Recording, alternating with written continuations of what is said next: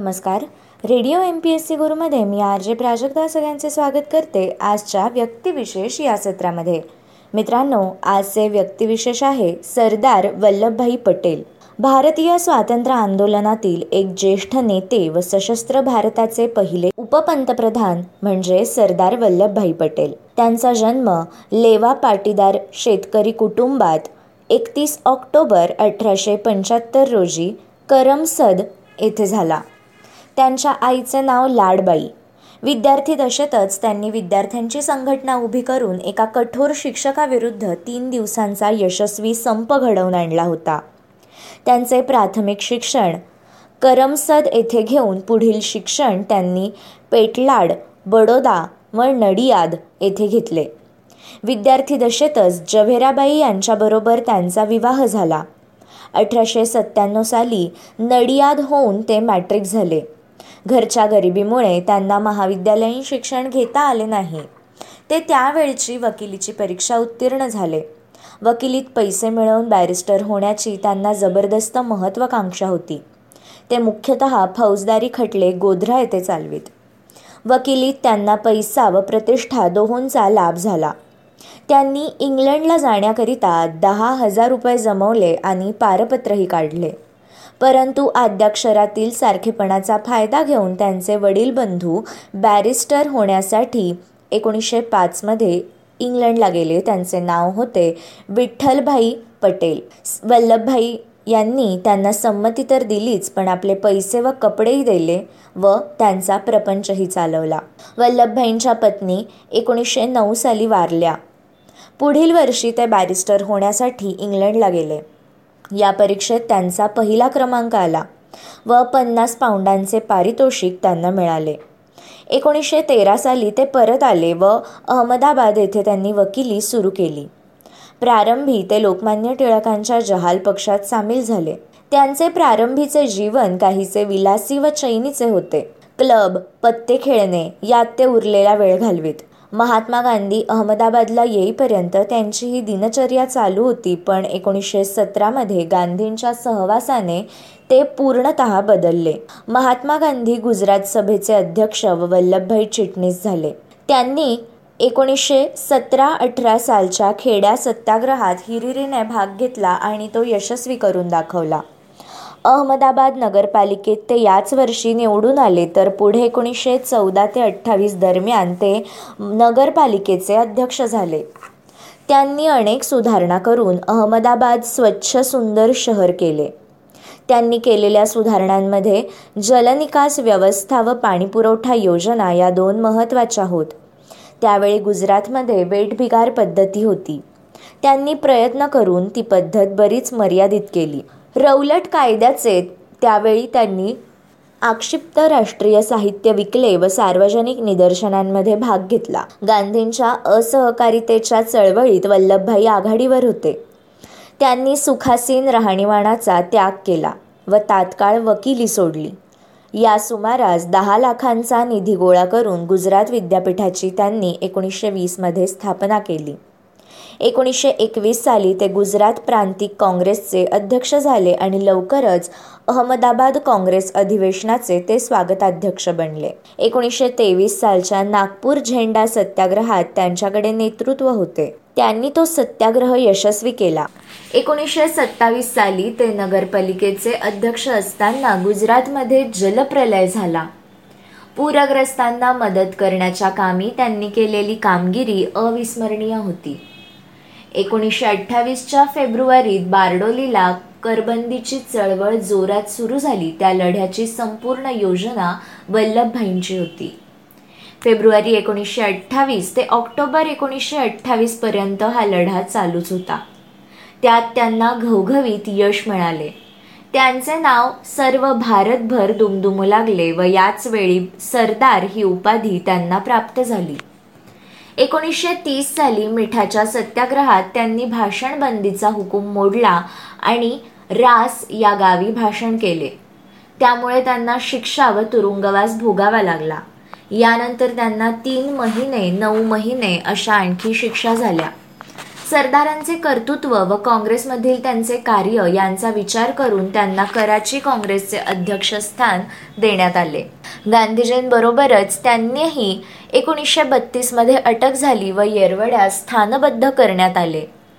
त्यांना जुलै एकोणीसशे चौतीसमध्ये सोडण्यात आले. पुढे बिहारच्या भूकंपाच्या वेळी काँग्रेसचे विधिमंडळ प्रवेशविषयक धोरण बदलले. त्या साली पार्लमेंटरी बोर्ड स्थापन झाले आणि सरदार त्यांच्या उपसमितीचे अध्यक्ष झाले. एकोणीसशे छत्तीस साली पुन्हा त्यांना प्रांतिक कायदे मंडळाच्या निवडणूक मंडळाचे अध्यक्ष केले. सरदारांची ती कामगिरी अत्यंत मोलाची होती. एकोणीसशे अडतीसच्या हरपूर काँग्रेसचे ते स्वागताध्यक्ष आणि सुभाषबाबू हे अध्यक्ष होते. त्याच साली राजकोटच्या महाराजांच्यावर संस्थानी प्रजेतर्फे त्यांनी तडजोड केली पण महाराजांनी ती तडजोड अमान्य केली. सरदारांनी कायदेभंग सुरू केला त्याच कारणाने गांधींना तीन ते सात मार्च एकोणीसशे एकोणचाळीस दरम्यान उपवास करावा लागला.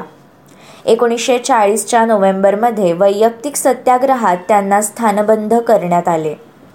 आठ ऑगस्ट एकोणीसशे बेचाळीस रोजी छोडो भारतचा ठराव संमत होण्यापूर्वीच सरदारांनी गुजरात हा काबीज केला होता. नऊ ऑगस्टला त्यांना अहमदनगरच्या किल्ल्यात इतर काँग्रेसच्या नेत्यांबरोबर ठेवण्यात आले व पंधरा जून एकोणीसशे पंचेचाळीस रोजी त्यांची सुटका झाली. सुटकेनंतर सिमला परिष कॅबिनेट मिशन वगैरे त्यांनी भाग घेतला. त्यांच्या मध्यस्थीने मुंबईच्या नाविक बंडाला आळा घातला गेला. दोन सप्टेंबर एकोणीसशे शेहेचाळीस रोजी हंगामी मंत्रिमंडळात गृहमंत्री म्हणून ते समाविष्ट झाले. घटना परिषदेचे ते सभासद होतेच. त्यांनी सुरुवातीला कम्युनिस्टांची बंडे निपटून काढली पण सरदारांचे सर्वात मोठे महत्त्वाचे व राष्ट्रीय ऐक्याचे काम म्हणजे संस्थानांच्या वलिनीकरणाचे काम होय. त्यांनी हैदराबाद जुनागड व काश्मीर सोडून इतर सुमारे पाचशे पन्नास संस्थाने भारतात विलीन केली. पुढे त्यांनी हैदराबाद संस्थानही पोलीस कारवाई करून खालसा केले. या विलिनीकरणाच्या कार्यात त्यांना व्ही. पी. मेनन यांचे बहुमोल सहाय्य झाले. प्रसिद्ध सोरटी सोमनाथ मंदिराच्या पुनरुज्जीवनासाठी व व्यवस्थेसाठी त्यांनी एक निधी उभा केला. अस्पृश्यांना या देवळात प्रवेश व पूजा करण्याचा हक्क विश्वस्त पत्रकात वल्लभभाईंनी नमूद केला. तसेच सर्व धर्माच्या व्यक्तींना सर्व खुल्या प्रवेशाची तरतूदही त्यात नमूद केली. ही त्यांची इच्छा पुढे एकोणीसशे एक्कावन्नमध्ये पूर्ण झाली. महात्मा गांधींचा तीस जानेवारी एकोणीसशे अठ्ठेचाळीस रोजी वध झाला. आपण गृहमंत्री असताना ही घटना घडावी यामुळे ते अत्यंत उद्विग्न झाले. यानंतर काही दिवसांनी त्यांना हृदयविकाराचा झटका आला. त्यानंतर त्यांची प्रकृती हळूहळू खालावत गेली. एकतीस ऑक्टोबर एकोणीसशे अठ्ठेचाळीस रोजी मुंबईत त्यांचा सत्कार करण्यात आला. या प्रसंगी रत्नजडीत सोन्याचा अशोक स्तंभ आणि चांदीची मोठी प्रतिमा त्यांना अर्पण करण्यात आली. त्यांना नागपूर प्रयाग उस्मानिया यासारख्या अनेक विद्यापीठांनी सन्माननीय डॉक्टरेट पदवी दिली. त्यांच्या अमृत महोत्सवानिमित्त एकोणीसशे पन्नास साली अहमदाबाद शहरातर्फे त्यांना पंधरा लाख रुपयांची थैली अर्पण करण्यात आली. त्यानंतर सरदार पटेलांची प्रकृती अधिकच क्षीण झाली. हवा पालटण्यासाठी ते तेवीस डिसेंबरला मुंबईस आले व तेथे त्यांच्या हृदयविकाराच्या झटक्याने अंत झाला. त्यांच्या मुलाचे नाव ढायाभाई व मुलीचे नाव मणिबेण असे आहे. भारतीय स्वातंत्र्य लढ्यात आणि त्यानंतरच्या स्वातंत्र्योत्तर भारतात वल्लभभाईंना मानाचे स्थान आहे. एकात्म भारताचे ते खरे शिल्पकार असून काँग्रेसच्या पक्ष संघटनात्मक कार्यात त्यांच्या सिंहाचा वाटा होता. भारताचा पोलादी पुरुष म्हणून त्यांची जगभर ख्याती होती. ते धार्मिक व परंपरागत विचारसरणीचे होते आणि वृत्तीने अत्यंत कणखर होते. ते स्वतःला सामान्य शेतकरी व काँग्रेसचा एक नम्र सैनिक म्हणत. शेतकऱ्यांमध्ये स्वाभिमान निर्माण झाला यात आपण कृतार्थ झालो असे ते मानित. साधी राहणी उच्च विचार आणि तात्काळ कृती यावर त्यांचा भर असे. जवाहरलाल नेहरूंचा समाजवादी आदर्शवाद त्यांना मान्य नव्हता. ते पूर्णत वास्तववादी होते. त्यांचे व नेहरूंचे अनेक तात्विक मतभेद होते पण महात्मा गांधी या एका दुव्यामुळे ते काम करीत होते. शिवाय या दोघांना व्यक्तिगत मतभेदांपेक्षा देशाचे कल्याण व भवितव्य श्रेष्ठ वाटे. देशाच्या फाळणीमागील द्विराष्ट्रवाद त्यांना अमान्य होता.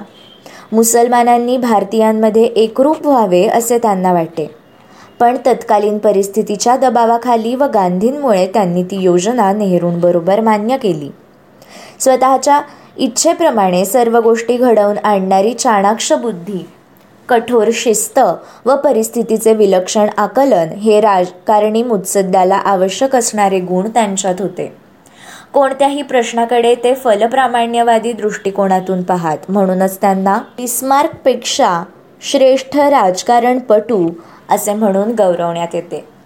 मित्रांनो हे होते आजचे आपले व्यक्तिविशेष. सरदार वल्लभभाई पटेल. मित्रांनो आमच्या या व्यक्तिविशेष कार्यक्रमाचा फीडबॅक देण्यासाठी तुम्ही आम्हाला व्हॉट्सॲपवर मेसेज करू शकता. त्यासाठी आमचा व्हॉट्सॲप नंबर आहे eight six nine eight eight six nine eight eight zero अर्थात शहाऐंशी अठ्ठ्याण्णव शहाऐंशी अठ्ठ्याण्णव ऐंशी. मित्रांनो अशाच माहितीपूर्ण आणि अभ्यासपूर्ण सत्रांसाठी ऐकत रहा radio M P S C Guru spreading the knowledge powered by spectrum academy